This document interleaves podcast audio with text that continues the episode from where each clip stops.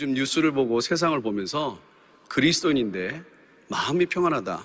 기도에 부담감이 없다. 삶에 문제가 있는 거죠. 요즘처럼 어렵고 또 도전받고 또 힘든 시기는 없는 것 같습니다. 특별히 그 사회나 이런 여러 가지 급변하고 있잖아요. 앞일을 알지 못합니다. 근데 문제는 이제 우리 아이들이 그 시대를 살기 때문에 우리가 이제 준비를 해야 되는데 문제는 준비할 수 있는 시간이 얼마 안 남은 것 같아요. 네. 뭐 준비해야 된다 이렇게 외친 지가 벌써 10년 넘지 않았습니까? 그러니까 지금은 사실 굉장히 중요한 과도기에 있습니다. 뭐 이건 좀 개인적인 의견이기 때문에 참고만 하셨으면 좋겠어요. 저는 2년 또는 길면 3년 생각합니다. 2년에서 3년 사이에 뭔가 우리가 뚫어내지 않으면 그다음부터는 기회가 없지 않겠는가. 뭐 교회가 사라지고 뭐 이런 문제가 아니고요. 지금까지 한국 교회를 감당했던 한국을 감당했던 대한민국을 감당했던 교회와 앞으로 도전할 시대를 감당할 교회로 나뉘겠죠. 그러니까 지금까지의 교회가 우리가 잘못됐다 할 수는 없는 거예요. 여기까지니까. 그릇이 여기까지밖에 안 되는 겁니다. 근데 우리 아이들이 지금까지 있는 교회에 있는 거 아니거든요. 앞으로 시대를 감당할 교회, 거기에 있어야 됩니다. 그래서 여러분의 가정이 또 여러분의 교회가 주님 오시는 그날까지 주의 역사를 감당하는 그 중심에 다 서 계시길 바랍니다. 그럼 이제 우리가 이제 그걸 어떻게 감당해야 되는가? 이게 구약에서부터 쭉 역사를 보면요. 하나님은 하나님의 일을 하실 때 몇 가지 어떤 원칙이 있는 것 같아요. 패턴들이 있습니다. 가장 중요한 패턴이 뭐냐면 리더예요. 리더를 끼웁니다. 그 한 사람이 일어나서 그 한 사람을 통해 수많은 물결들이 일어나는 겁니다. 운동이라고 그러죠, 운동. 예수님이 이 땅에 오셨지만 열두 제자를 세우고 그 열두 제자로 끝나는 것이 아니라 그들을 통해 수많은 사람들이 일어난 거예요. 그러니까 그 한 명이 필요한데 요즘 우리가 청년들이나 다음 세대의 가장 큰 어려움 중에 하나가 뭐냐? 걔네들 또래의 리더가 없어요. 걔네들 또래의 타고난 리더들이 막 나와야 됩니다. 그러니까 우리 어머니들이 아이들을 기르시면 아시겠지만 애들은 솔직히 엄마 말보다는 친구 말 잘 듣거든요. 그래서 엄마들도 이렇게 애들이 뭐 누구랑 엄마 놀아요. 근데 그 친구가 아주 믿을만 하면 할렐루야고 뭐 불안하면 또뭐 3일 김식 기도 들어가고 뭐 그런 거 아닙니까? 친구를 보면 알잖아요. 아 얘는 대뇌다. 아 얘는 뭐한다. 근데 요즘 우리 아이들 또래를 가만히 보시면 이 청년들이 아이들이 이거 스스로 돌파하기가 그러니까 결국은 자기들이 돌파하는 거예요. 엄마나 아빠나 선생님이 걔들 깨우는 거 아닙니다. 우리 기성세대들은 걔네들 도와주고 밀어주고 또 장을 만들어주는 거지. 결국 걔네들 세계에서의 역사는 걔네들이 하는 거예요. 왜냐면 걔네들 세계는 걔네 거니까요. 우리 어른들이 말하면 야 세상이 어려우니까 기도해라 뭐 이런 거 아닙니까? 근데 지들끼리는 뭐예요? 피부로 오니까요. 아무리 어른들이 열 마디 하는 것보다 지들 또래가 두세 마디 하는 게 훨씬 큽니다. 근데 지금 가장 현장에서 보면 어려운 게 그 자기들 또래를 끌고 갈 수 있는 탁월한 리더들이 없을까? 리더들은 있겠죠. 뭐 세움받은 뭐 포지션 리더도 있고 다 세운 리더들이 있지만 정말 이 시대의 사명감을 가지고 자신들의 세대를 어떻게든 감당하겠다. 탁월하게 일어나는 리더들이 보이지 않아요. 물론 보이지 않는 곳에서 하나님께서 준비하고 계시겠지만 그러니까 우리 요즘 이 어려운 시대를 레밍 효과 이런 얘기 많이 하잖아요. 들어보셨죠? 레밍. 노르웨이에 있는 쥐 아실 겁니다. 이쁘게 생겼어요. 근데 얘는 은사가 있습니다. 번식력이 대단합니다. 바퀴벌레를 능가한다는 설도 있어요. 그래서 지구가 멸망해도 유일하게 남아있는 건 이 레밍이라는 이 쥐인데 얘는 너무너무 적응력도 좋고 뭐 숫자도 금방금방 부는데 한 가지 단점이 있습니다. 3, 4년마다 한 명씩, 3, 4년마다 한 번씩 집단 자살을 해요. 근데 이제 왜 집단 자살을 하냐 쭉 연구를 해봤더니 얘네들은 뭐 다 탁월한데 딱 하나 부족한 게 뭐냐 시력이 너무 약해요. 그래가지고 바로 앞에 있는 거 외에는 보이지가 않는 겁니다.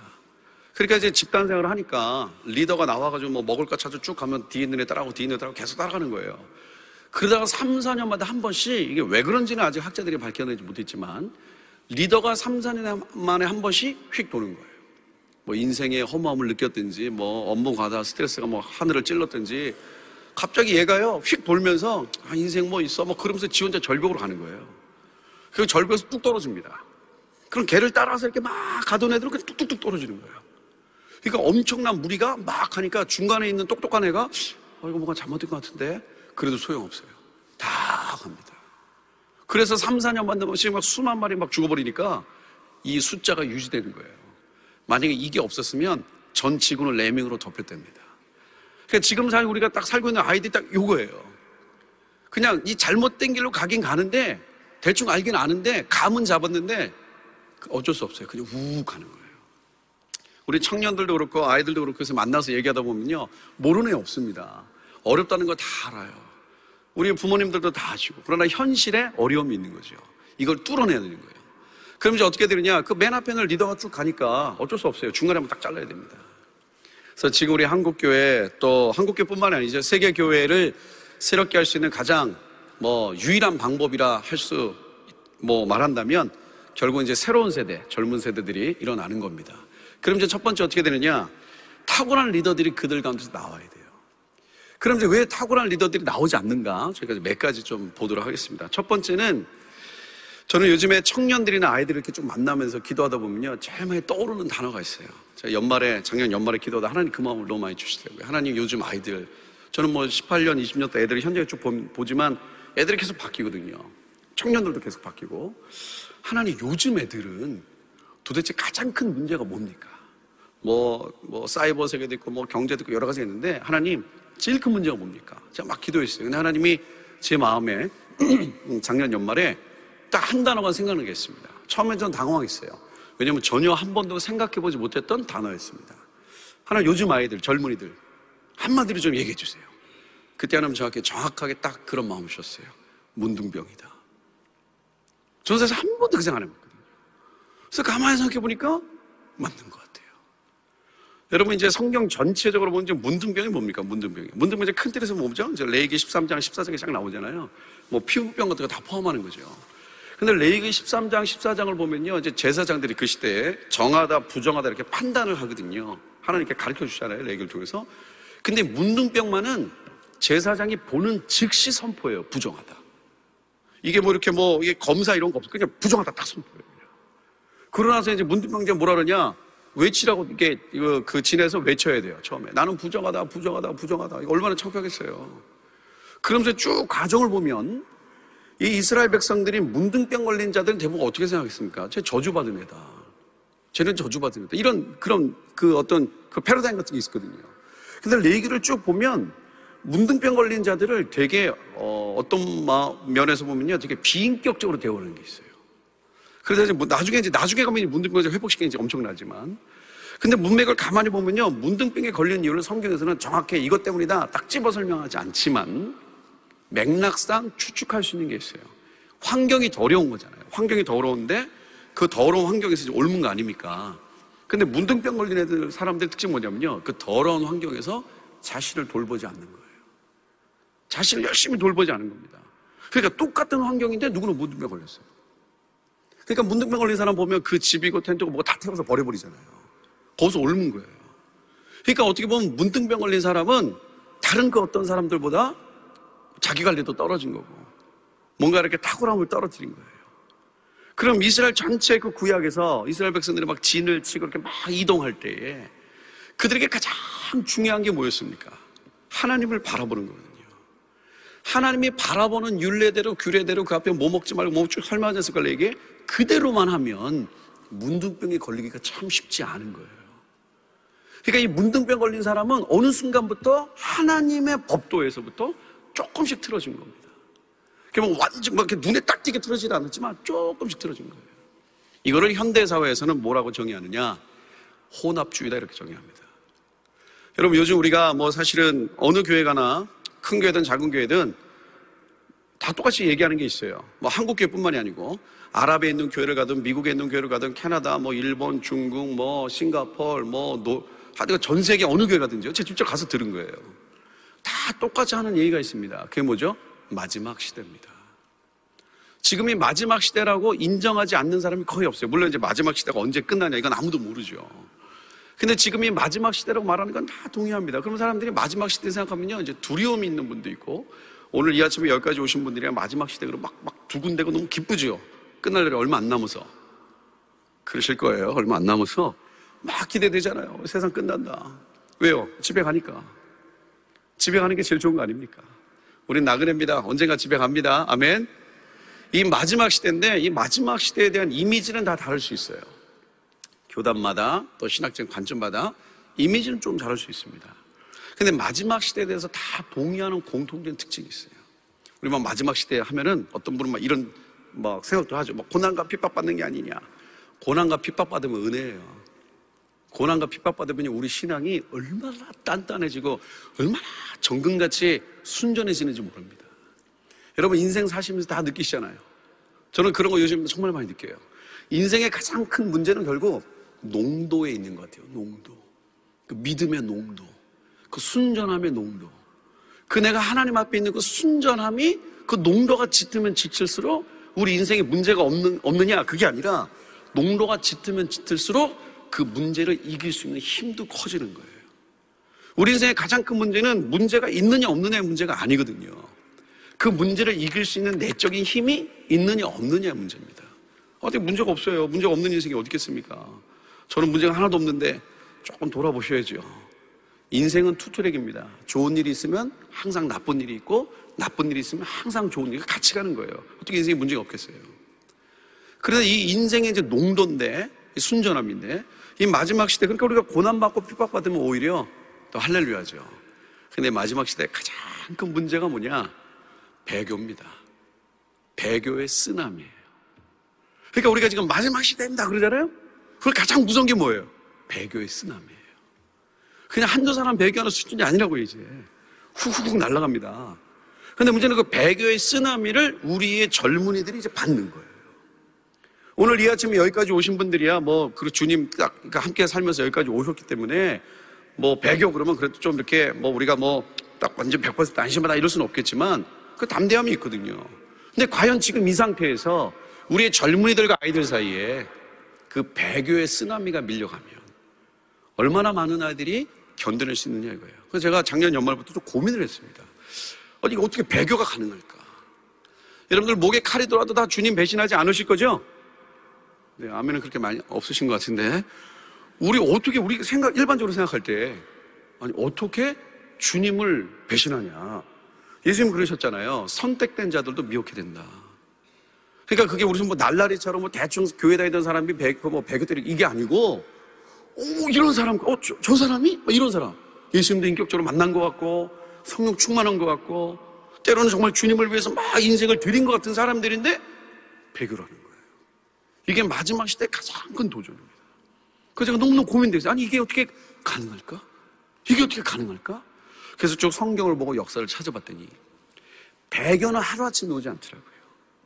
배교 바로 직전에 있는 게 있어요. 그게 혼합주의입니다. 혼합주의가 팽배한 상태에서부터 배교가 터지는 거예요.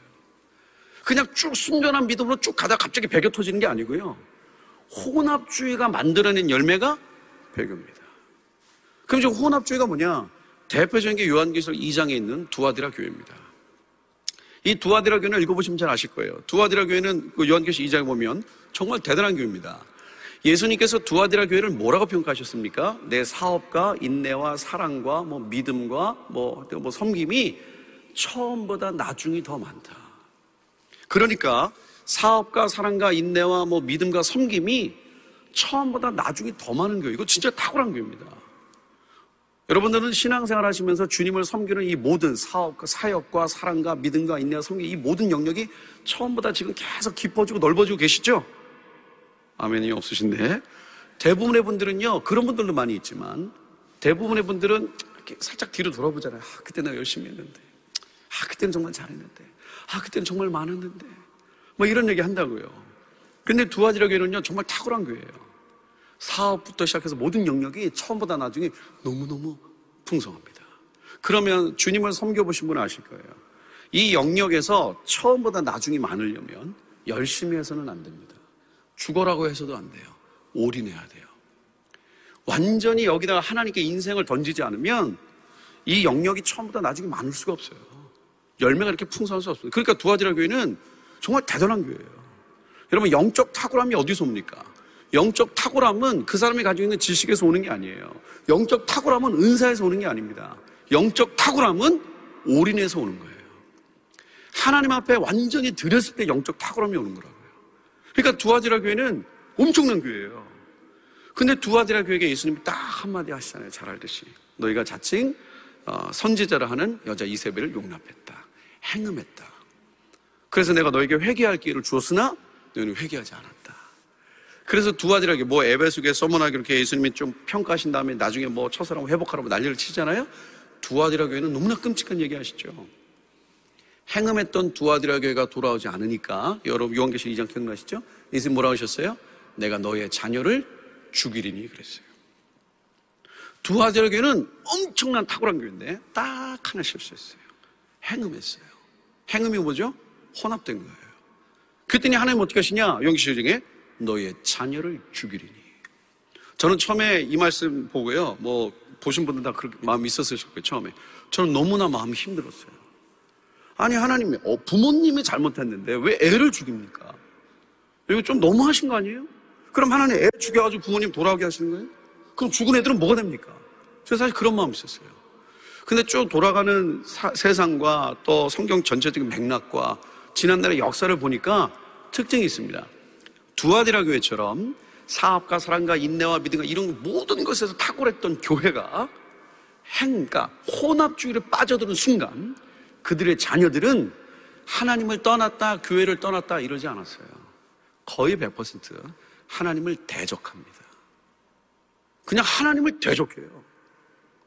요즘 우리나라 사회에 인터넷 들어가서 소위 말하는 개독교니 뭐 기독교 막 공격하는 세력들, 기독교 막 공격하는 그 댓글 부대들 대부분 젊은이들이에요. 그 젊은이들의 부모님이 누굽니까? 할아버지 할머니가 누구셨어요? 벽돌 지고 예배당 지었습니다. 누가 하나 알아주지 않아도 밤새 소나무 뿌리 붙잡고 나라와 민족을 위해서 기도하던 세대예요. 우리 나라와 민족을 위해서 기도하는 여성 기도 모임. 여러분 마리앙전이 이게 하루아침에 된게 아니잖아요. 그런 교회였다고요. 한국 교회가. 근데 그들의 자녀들이 지금 어떻게 하고 있어요? 하나님을 대적합니다. 제가 현장에서 요즘 아이들 이렇게 만나다 보면요.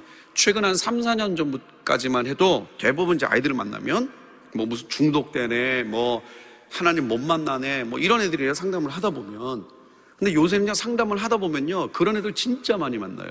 하나님 너무 싫어해요. 진짜 하나님을 너무 싫어해요, 애들이. 겉으로는 아, 뭐 엄마가 저 억지로 끌고 가서 교회 가기 싫어요. 이런데요. 점점 얘기하다 보면요. 진짜 자기 속마음을 얘기하잖아요. 하나님이 싫은 거예요. 넌 그럼 왜 하나님이 싫어? 아, 그냥 싫대요. 그러니까 얘네들 세대, 동성결혼 합법하니 뭐 이런 거. 왜 얘네들 이렇게 먹히겠어요? 하나님 싫은 거예요, 지금. 그럼 얘네들이 왜 하나님 싫어하겠어요? 세상 문화가 그렇게 만듭니까? 동성애가 막 그게 달했어요? 아니면 문화 자체가 너무 음란해졌어요? 그런 것 때문에 그렇게 된 게 아니라는 거예요, 성경은. 혼합주의가 그 세대를 그렇게 만들었다는 거예요. 그러니까 지금 마지막 시대 우리가 배교의 쓰나미 앞에 딱 맞닥뜨려 있는데 근데 사실 우리 가운데 가장 큰 문제는 뭐냐? 혼합주의의 뿌리에 있다는 거예요. 저는 옛날에 기도할 때 하나님 애들이 없어요. 주일학교 가면 점점 애들이 없어요. 제가 18년 동안 막 교회를 다니면 주일학교가 사라진 게 눈에 보이잖아요. 지금 우리 한국교회가 80%까지 보지 않습니까? 한국교회 80%가 주일학교가 없다고요. 그러면 하나님 애들이 없어요. 그럼 뭐 인구도 줄고 뭐 여러 가지 얘기 하신다고요. 저는 기도할 때 하나님 저한테 그런 마음을 주셨습니다. 저는 여기에 동의해요. 하나님 애들이 없어요. 근데 하나님 저한테 그런 마음 주셨어요. 애들이 없는 게 아니다. 애들을 잃어버린 거다. 가만히 보면요. 애들을 잃어버린 거예요. 인구가 줄어서요? 세상이 바뀌어서요? 아닙니다. 애들을 잃어버린 거예요. 그러니까 한국 교회는 두아디라 교회 같아요. 얼마나 탁월한 교회입니까? 이렇게 조그만 나라에서 이렇게 거대한 교회가 나올 수 있습니까? 정말 할렐루야, 할렐루야. 제가 오늘 여기 교회, 여기 뭐 양재 성경 여러 번 왔지만 올 때마다 늘 느끼는 게 있어요. 참 헷갈려요, 길이. 오늘도 주차장에서 여기까지 오는데 13분 정도 걸렸습니다. 분명히 저기가 맞는 것 같은데, 가면 아닌 것 같고, 여기가 맞는 것 같은데. 전 세계 어디 가도요, 이런 훌륭한 교회가 그렇게 많지 않아요, 의외로. 한국 교회가 받은 은혜는 기독교 2000년 역사상, 잘은 모르겠지만 저는 top3 안에 든다고 봅니다. 이렇게 가난했던 민족이, 이렇게 힘없던 민족이 얼마나 탁월하게 일어났어요. 사랑과 사업과 믿음과 인내와 섬김에서 우리 한국교회는 처음보다 나중에 정말 많았습니다. 그런데 그렇게 한국교회가 빨간 십자가, 우리 비행기 타면 다 빨간 십자가 아닙니까? 그렇게 주님을 섬기며 와서 왔는데 지금 너무너무 어려운 이 시절에 가만히 뒤로 딱 돌아보니까 애들을 잃어버린 거예요. 바로 이 시점에 아이들이 직면한 이 세상은 너무나 빠르게 바뀝니다. 우리 크게 이제 세 가지 큰 도전이 있다고 저는 생각해요. 첫 번째는 가상세계. 이건 뭐 말할 필요도 없죠. 여러분이 가상세계가요. 좀만 깊이 들어가면 애들이 무슨 이렇게 가상세계 가서 뭐 게임하고 이 수준이 아닙니다, 지금. 혹시 VR이라는 거 들어보셨죠? 집에 애들이 막 사달라고 난리치는 애들도 있죠? VR. 이게 딱 써가지고 이렇게 막 가상세계 보는 거. 제가 얘기하니까 몇몇 많은 분들이 뭐 어쩌라고 이렇게 쳐다보시는데 요즘 뭐 웬만한 건 다 있어요. 알파문고에서 팝니다. 제가 작년에 일본 도쿄에 갔을 때요. 일본 도쿄에 가면 신주쿠라고 있습니다. 젊은이들 많이 모이는 거리에. 거기에 거의 세계 최초로 VR 존이라는 게 생겼어요. 이 VR로 있는 모든 이 zone이 생겼는데 제가 마치 딱 그때 일본에 갔었어요. 그래가지고 우리 일본 선교사님 꼬셔가지고 가봤습니다. 거기 입장료가 한 번에 5만 원인데 갈등을 했지만 선교사님 꼬셨기 때문에 선교사님 내줘야 되잖아요. 그래서 아, 말까 하다 가봤어요. 제가 가서 깜짝 놀랐습니다. 제가 처음 해봤어요, 그거를. 여러분 지금 이 미각을 제외한 모든 것이 실현 가능합니다. 미각을 제외한 모든 것이 실현 가능해요. 저는 이제 옛날에 그 고등학교 졸업하고 예수 믿었기 때문에 이제 첫 때거든요. 어렸을 때 뭐 고등학교 때 청년 초반 때 이렇게 교회를 안 다녔어요. 제 또래 때 제가 이제 응답하라 1994 드라마 아시죠? 딱 그 또래입니다. 중학교 때가 서태지 보고 초등학교 때 초등가스 맞고 막 그 또래. 저희 또래 아시는지 모르겠어요. 저희 또래 최고의 만화가 있었어요. 에반게리온이라고.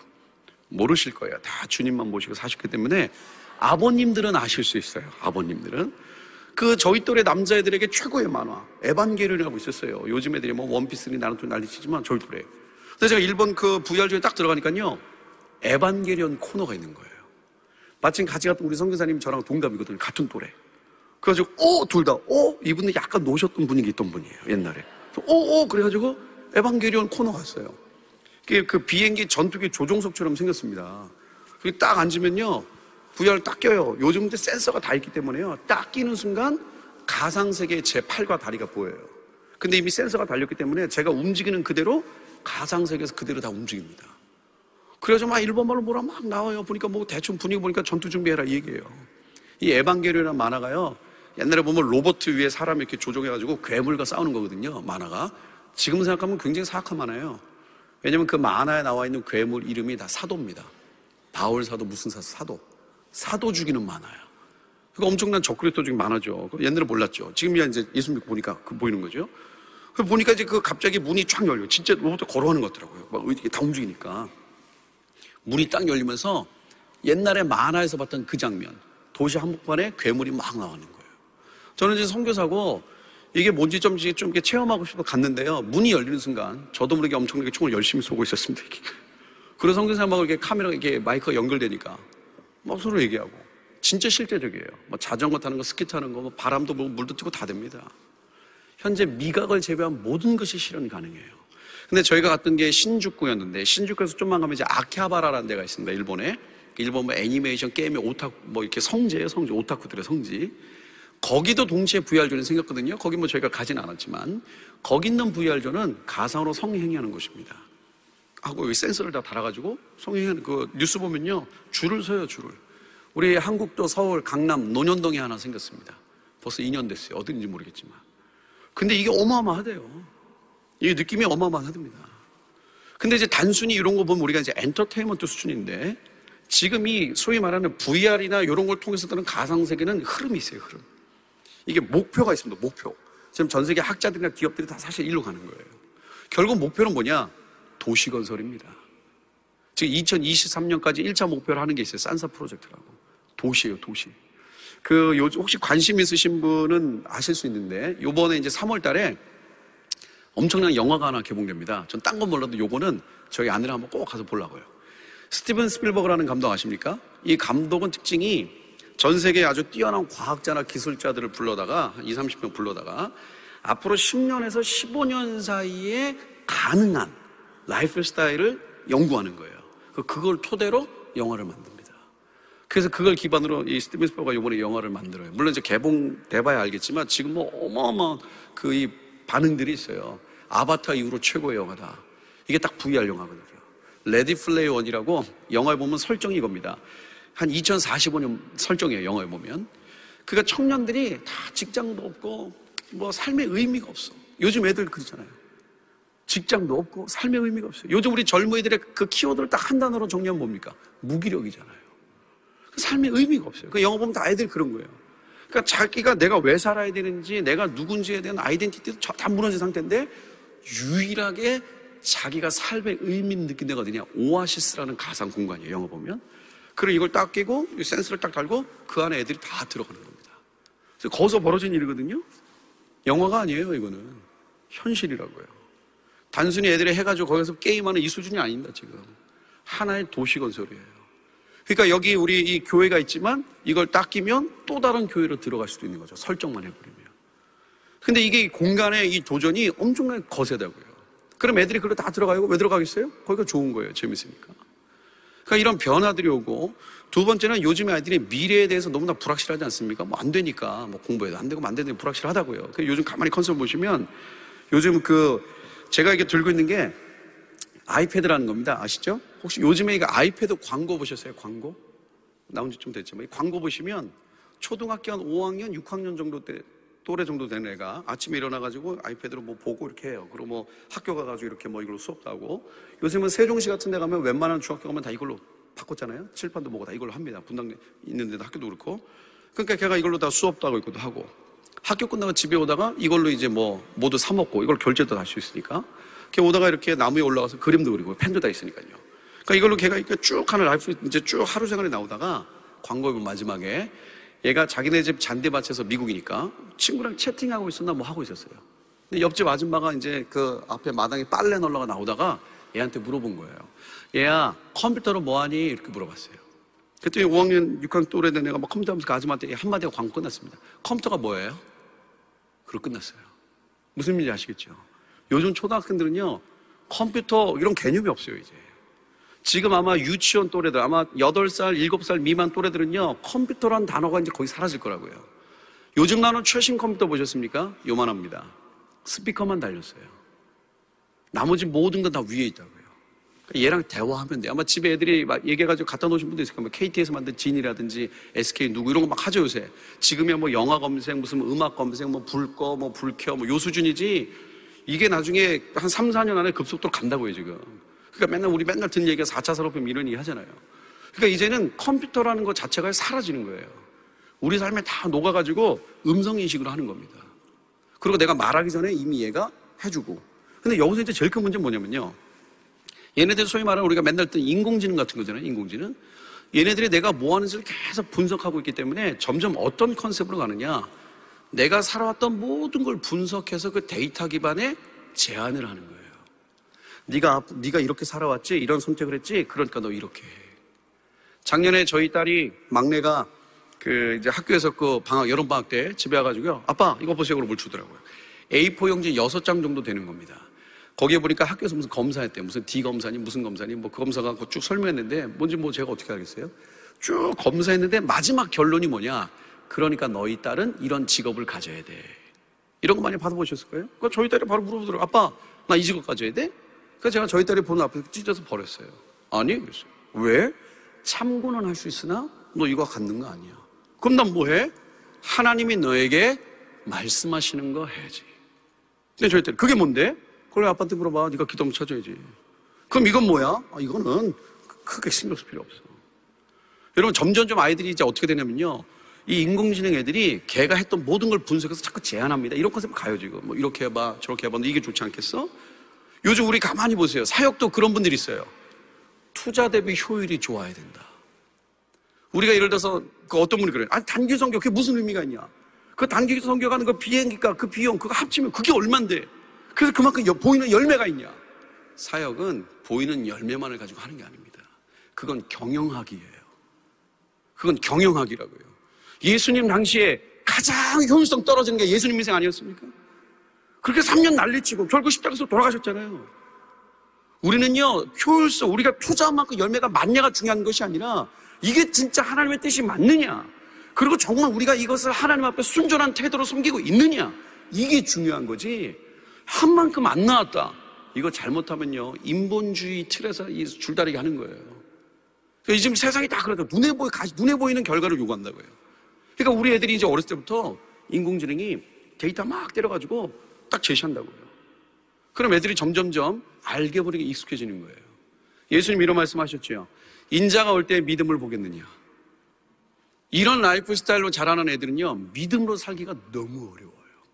왜냐면 믿음은 안 보입니다. 여러분, 우리가 인생의 절벽에 딱 내달았어요. 가다 이제 끝나는 거예요. 더 이상 떨어지는 거예요. 그러고 하나님 기도하지 않습니까? 하나님, 저 이대로 갔다간 주님, 저 떨어져 죽는데, 제가 떨어지면 받아 주실 거죠? 물어본다고요. 그럼 하나님께서 받아준다. 라고 얘기 거의 안 하십니다. 받아 주실 거죠? 그럼 주님 뭐라 하십니까? 사랑한다. 아, 그러니까 받아 주신다는 거죠? 너와 함께 하리라. 그러니까 받아 주신다고 이해하면 될까요? 담대하라.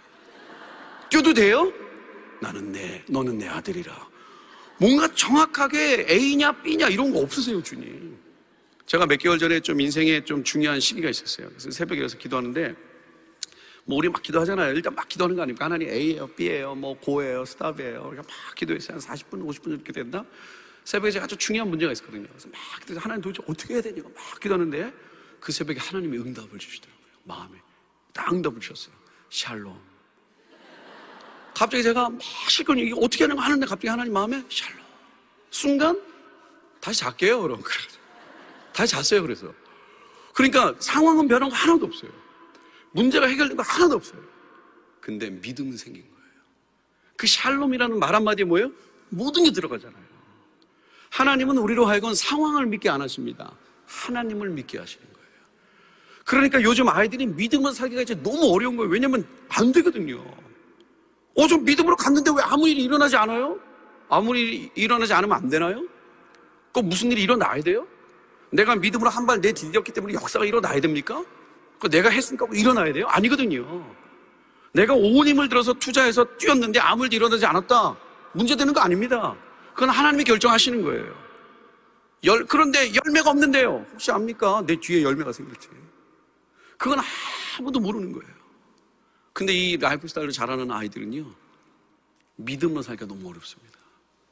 그러니까 지금은 사실 우리가 이렇게 오늘 이 아침에도 이렇게 부모님 많이 오셔서 기도하시지만 날마다 모여서 기도해도 모자랄 판이에요, 지금. 전쟁을 선포해야 됩니다.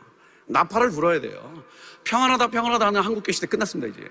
전쟁을 선포하고 전신갑줄 취하고 칼을 뽑고 전쟁터로 가야 됩니다. 어디로 튈까? 이게 좋은 거냐 나쁜 거냐는 걸 떠나가지고요. 어? 하고 있는 거예요, 지금. 어? 어? 하는데 갑자기 뭔가 바바박 터지는 거예요. 세 번째 가장 큰 도전 중에 하나 뭐냐. 여러분, 지금 우리가 원하든 원치 않던 우리는 어떤 큰 물결의 흐름을 받잖아요. 그렇죠? 물결의 영향력을 받는다고요. 근데 우리 대한민국에 있는 이 아시아, 특별히 동아시아의 가장 큰 문제가 뭡니까? 독수리와 용의 팔씨름이에요. 아시죠? 독수리와 용. 과거 이 동아시아, 이 남아시아, 이 모든 아시아는 독수리가 대빵이었죠. 그렇죠? 독수리가. 미국이. 미국이 가장 큰 힘을 가졌다고요. 근데 옛날에 가만히 있었던, 옛날에 가면 이무기 같았던 게 이제 용이 됐잖아요. 중국이. 그래서 용이 확 올라와서 이제 미국과 팔씨름하기 시작한 거예요, 지금. 부딪히잖아요, 지금. 부딪히는 거. 근데 이 두 개를 가만히 보면 심플합니다. 미국이 중국이 원하는 건 다른 거 없어요. 딱 하나예요, 딱 하나. 미국은 중국이 원하는 거 딱 이것만 하면 미국은 절대 중국 건드리지 않아요. 뭐냐? 중국이 중국에만 있으면 돼요. 진출하지 않으면 됩니다. 그냥 중국은 중국에만 딱 있으면 돼. 야, 니네 땅도 넓고 인구도 많고 그래 거기서 이제 잘 살아. 중국 미국이 원하는 거예요. 나중에 인터넷 찾아보세요. 미국이 군사 배치한 거 가만히 보세요. 미군들 배치한 거 어디다 배치했습니까? 중국 중심으로 삥 둘렀다고요. 삥 둘렀어요. 몽골부터 내몽골부터 쭉삥 둘렀다고 이렇게 삥 둘렀어요. 몽골부터.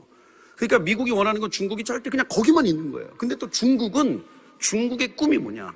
시진핑 주席선포했잖아요. 차이나 드림. 차이나 드림을 이루겠다. 중국은 이제 뭐냐? 원래 중국의 역사 자체가 DNA 자체가요. 나가는 거예요, 중국은. 중국이잖아요. 여기는 이제 너무너무 나가고 싶어요. 근데 과거는 나가려고 해도 힘이 없었는데 지금은 힘을 가진 거예요. 그러니까 지금 중국에 하고 있는 외교나 이런 가만히 보면 중국 계속 확장 정책입니다. 자꾸 나가는 거예요. 그러니까 우리 막 남중국계 이런 거 막 뉴스 보시죠. 그거 왜 그래요? 중국이 자꾸 나가는 거예요, 지금. 미국은, 아니, 근데 좀 가만히 있으라고. 그 중국, 아, 왜 가만히 있냐고 내가. 자꾸 나가는 거예요. 이 충돌이 있어요, 충돌이. 근데 이 충돌에 이, 이 눈에 보이는 가장 큰 이 그 핵심 전략이 뭐냐, 중국이. 다 들어보셨죠? 1대1로라고. 이 따위로 1대1로 그럽니다. 원벨트 원로드라는 거예요. 옛날에 원나라 명나라 때 중국에서 유럽까지 갔던 뭐죠? 실크로드. 이거를 복원하는 프로젝트를 한다고요, 지금. 그러니까 중국 그걸 위해서 뭐예요? 육상길, 고속철도 연결하고 해상길 연결합니다. 이 중국 분들은요, 중국의 그 이 역사 철학 중에 뭐가 있냐면요, 경제, 장사를 하기 전에 먼저 길을 열어라. 이게 있어요. 그러니까 중국은 이제 유라시아 전체를 이제 확장시켜서 먹는 전략 아닙니까? 그 전에 길을 까는 거예요. 그러니까 자꾸 해양길 깔고, 자꾸 도로, 철도길 깔고, 고속철도 깔고. 그러니까 자꾸 미국하고 부딪히는 겁니다. 그럼 이게 뭐냐? 역사를 보면 이건 엄청난 사건이에요. 예수님이 오시기 전에 로마가 도로를 깔았습니다. 그래서 사도 바울이 급진적으로 복음을 전했어요. 윌리엄 캐리가 등장하기 전에 유럽은 대항해 시대였습니다.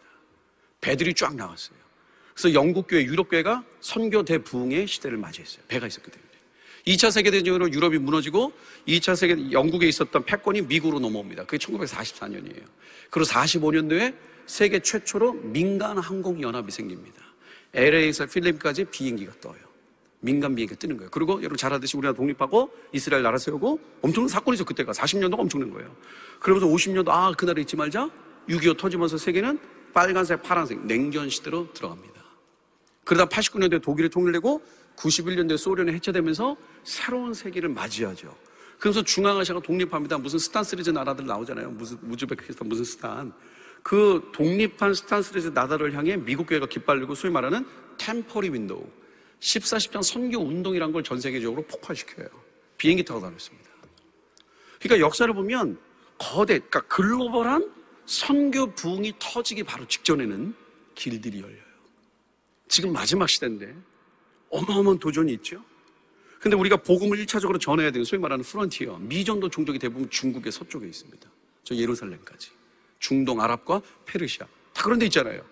거기에 갑자기 중국을 뭘 해요? 길을 깔아요. 철도를 연결합니다. 그러니까 중국 지도부가 영성이 있어요. 아, 딱 마지막 시대인 거 보고 아, 우리가 길 깔아야 돼. 그래서 길 까신 거죠. 본인들은 죽으러 깐다고 생각하지만 다 뭐예요? 하나님의 큰 경륜 안에서 움직이는 겁니다. 그러니까 이거 딱 보면 우리가 뭘 할 수 있어요? 아, 조만간 동아시아에서 저 땅끝으로 가는 거대한 선교의 파도가 일어나겠구나. 지금 딱 우리 시점이 거기에요, 지금. 그래서 우리가 더 옷을 찢어야 된다는 거예요. 뭐죠? 그러니까 이게 쫙 돌아가면 우리나라 남북 이 철도가 북한 뚫어가지고 연결될까요? 안 될까요? 됩니다. 뭐, 빠르면 이번 정권 때 가능하지 않겠어요? 분위기가? 이게 좋고 나쁠 떠나가지고 길이 열린다고요. 길이 열리는 단순히 뭐 길이 열린다 이런 의미가 아니고 역사의 패턴을 보면 아, 하나님이 선교 부흥의 시대로 끌어가시는구나. 그럼 이제 한국교회가 어떻게 해야 돼요? 이때. 때가 딱 왔으니까. 여기 땅끝, 동아시아, 아시아의 땅끝에서부터 저 땅끝까지 하나님의 백성들 군대를 보내야죠. 파라도를 일으켜야 되는 거예요. 딱 지금 이 시점이거든요. 근데 이때 우리 애들을 잃어버렸다 이거예요. 그리고 청년들을 잃어버렸다 이겁니다.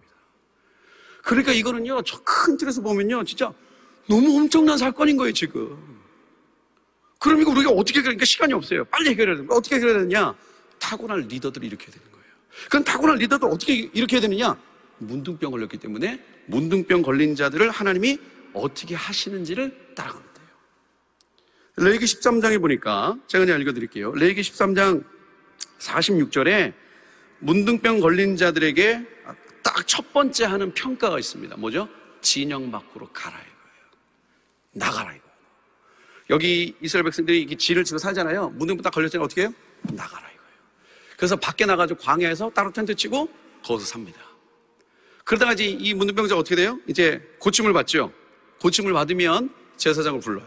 그럼 제사장이 와가지고, 어, 너 치료 받았네? 딱 선포합니다. 그게 이제 14장부터 그게 쭉 장면이 나와요.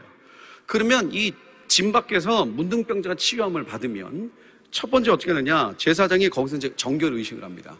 흐르는 물을 이렇게 그릇에 담아가지고 그 살아있는 새 두 마리 갖고 와요. 한 마리를 뚝 분질러가지고 피를 갖다 뿌립니다.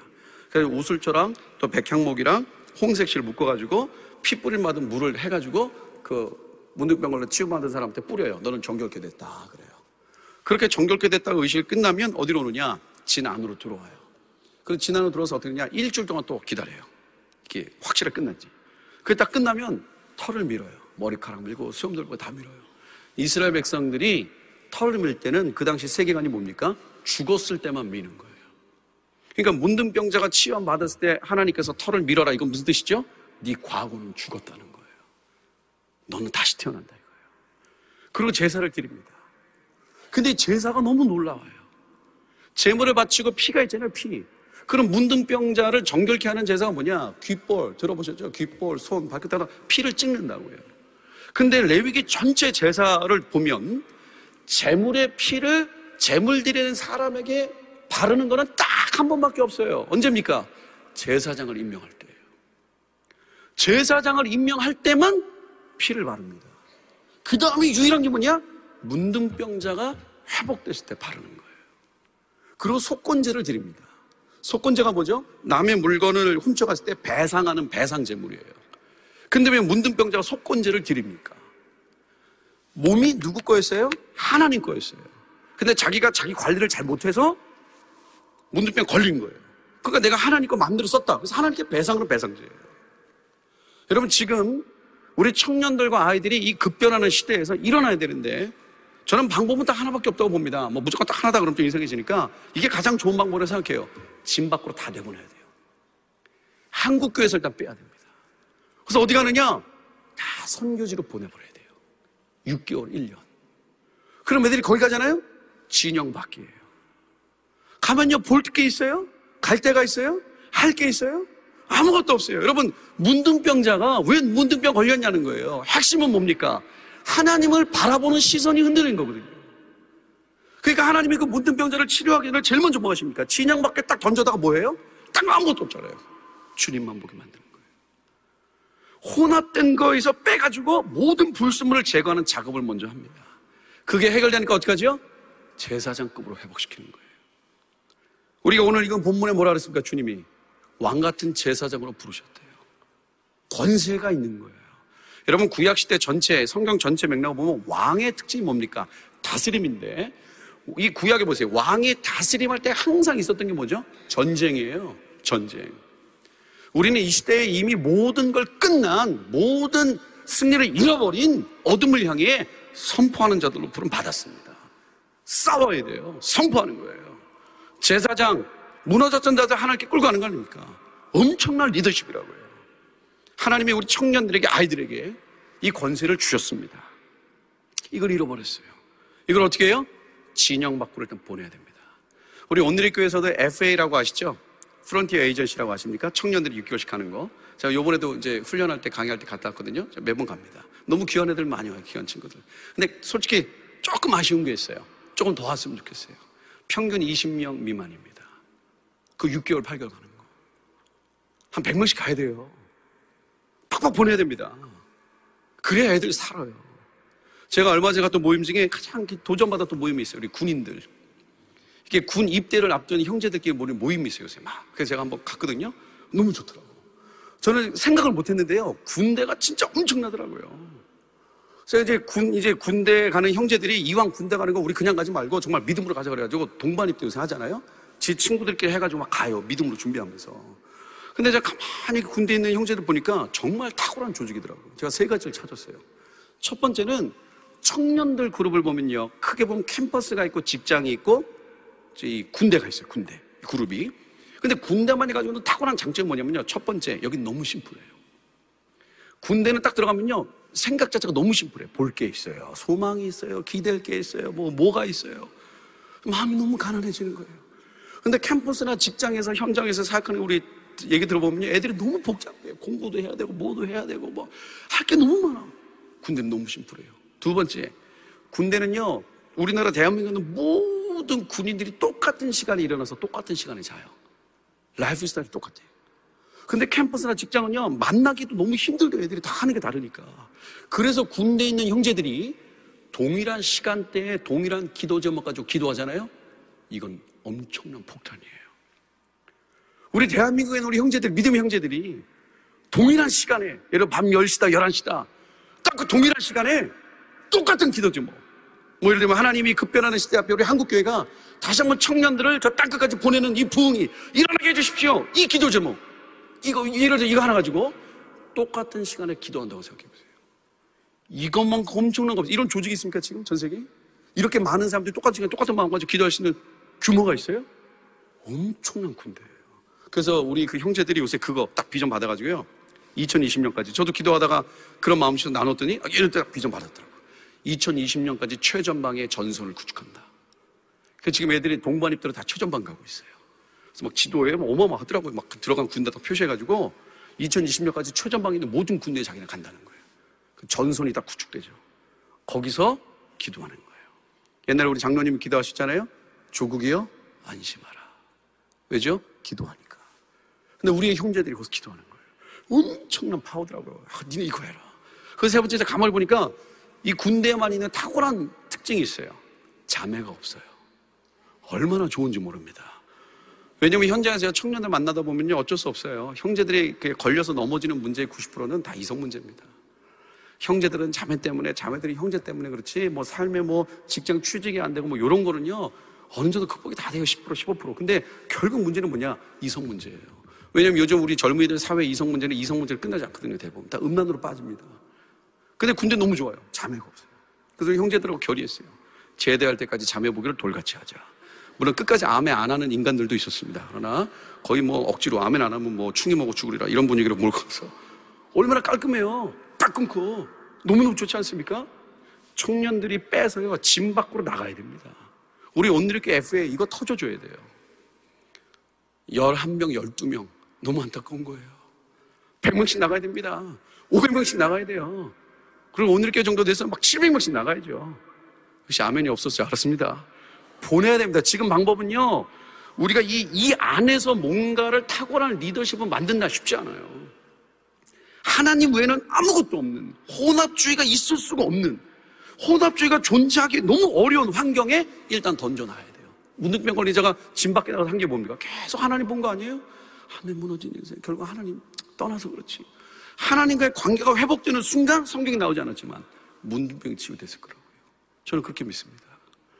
문득병 걸린 오늘날의 우리 젊은이들과 아이들 보내야 됩니다. 그래서 우리 부모님들이 어머니들이 기도하셔야 돼요. 하나님 내 아이를 보내주소서. 짐 밖으로 보내주소서. 20대, 30대가 되기 전에요. 6개월 또는 1년씩 보내세요. 뭐 오늘끼리 워낙 잘 됐으니까 보내시면 되는 거 아니에요. 이렇게 해가지고 보내세요. 아 우리 아들이 싫다는데 어떻게 해요? 승부를 던지셔야 돼요. 전쟁하셔야 됩니다. 하나님 내 아, 우리 애 생각을 바꿔주셔서 나가게 해주십시오. 근데 당장 지금 취직해야 되는데 갔다 와서 취직하면 돼요. 근데 갔다 와서도 취직이 안 되면 한 번 더 가면 돼요.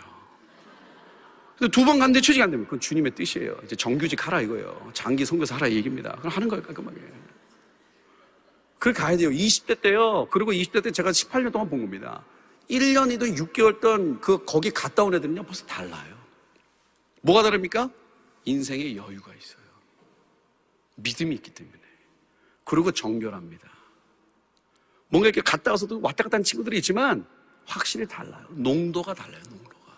왜냐면 좋던 싫던 어찌됐든 거의 뭐예요. 6개월, 1년 동안 계속 주님만 보는 거예요. 가서 뭐 합니까? 주님 보고 전도하고 영혼들 만나고 그 영혼들 속에 복음의 능력을 경험하고 태어나서 처음 전도하는 있잖아요. 그런 데 가가지고. 자기도 복음이 이해 안 되는데 그 이해 안 되는 복음을 얘기한 거 아닙니까? 예수 믿어라. 근데 갑자기 믿는다는 거 아니에요. 그 지가 더 당황하고, 진짜 믿는데. 지가 더 당황하고, 그러고 얘기했는데, 제가 얼마 전에 어떤 청년 들었어요. 이 청년이 북아프리카 어떤 지역에서 1년 있다 왔어요. 북아프리카 그 지역은 너무나 어려운 지역이에요. 근데 이 청년이 1년 있다가 한국 돌아왔어요. 그래서 6개월 있다가 다시 거기 있던 자기 친구들하고 다시 재방문을 했어요. 그래서 성도사님들이 가장 어렵다고 하는 지역에 놀러 갔어요. 왜? 거기 자기가 1년 동안 살면서 만났던 친구들이 있거든요, 청년들. 그러니까 거기들 너무너무 반가워하죠. 기뻐하는 거예요. 그래서 거기서 3일 동안 머물면 3일 후에 뭐 했냐면요. 전도 초청 집회를 했대요. 호텔에서. 자기 하는 친구들한테 야, 3일 뒤에 네 친구들 데리고 와. 그래서 뭐 했냐? 그 청년들이 뭐 했냐? 별거 안 했어요. 그냥 뭐 한국 음식 대충 만들어주고. 그리고 몇 명이 지들이 막 스키 드라마 하고. 그리고 마지막에 복음을 전했어요. 그 청년이 자기가 이제 다시는 여기 못 올 것 같은 친구가 얼마나 애절하겠어요. 이, 이 현지인은 언제 만나보겠어요. 그러니까 자기가 뭐 있는 힘을 내 복음을 전한 거죠. 3일 만에 그 지역에 교회가 개척됐어요. 성생님 깜짝 놀랐어요. 아니 여기는 십몇 년 동안 있어도 교회가 안 되는 데인데 청년들과 3일 만에 교회를 개척했어요. 그럼 누가 제일 충격받겠어요? 복음 전했던 그 청년이에요. 어, 교회가 생겼는데?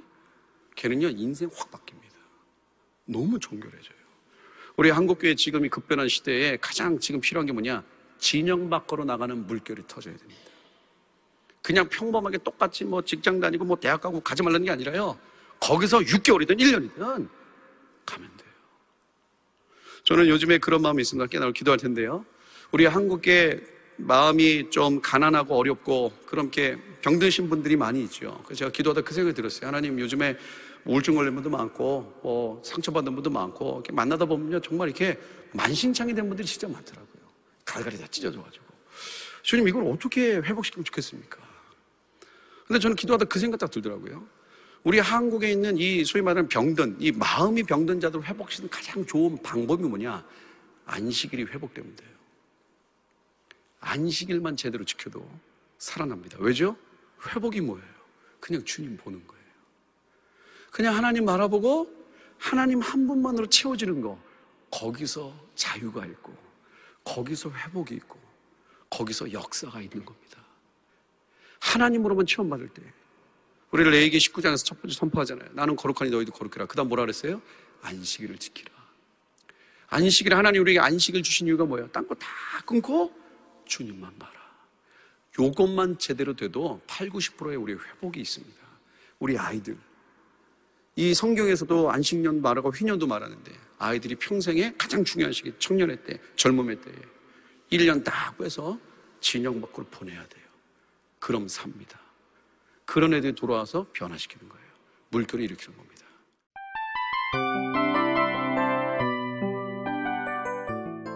이 프로그램은 청취자 여러분의 소중한 후원으로 제작됩니다.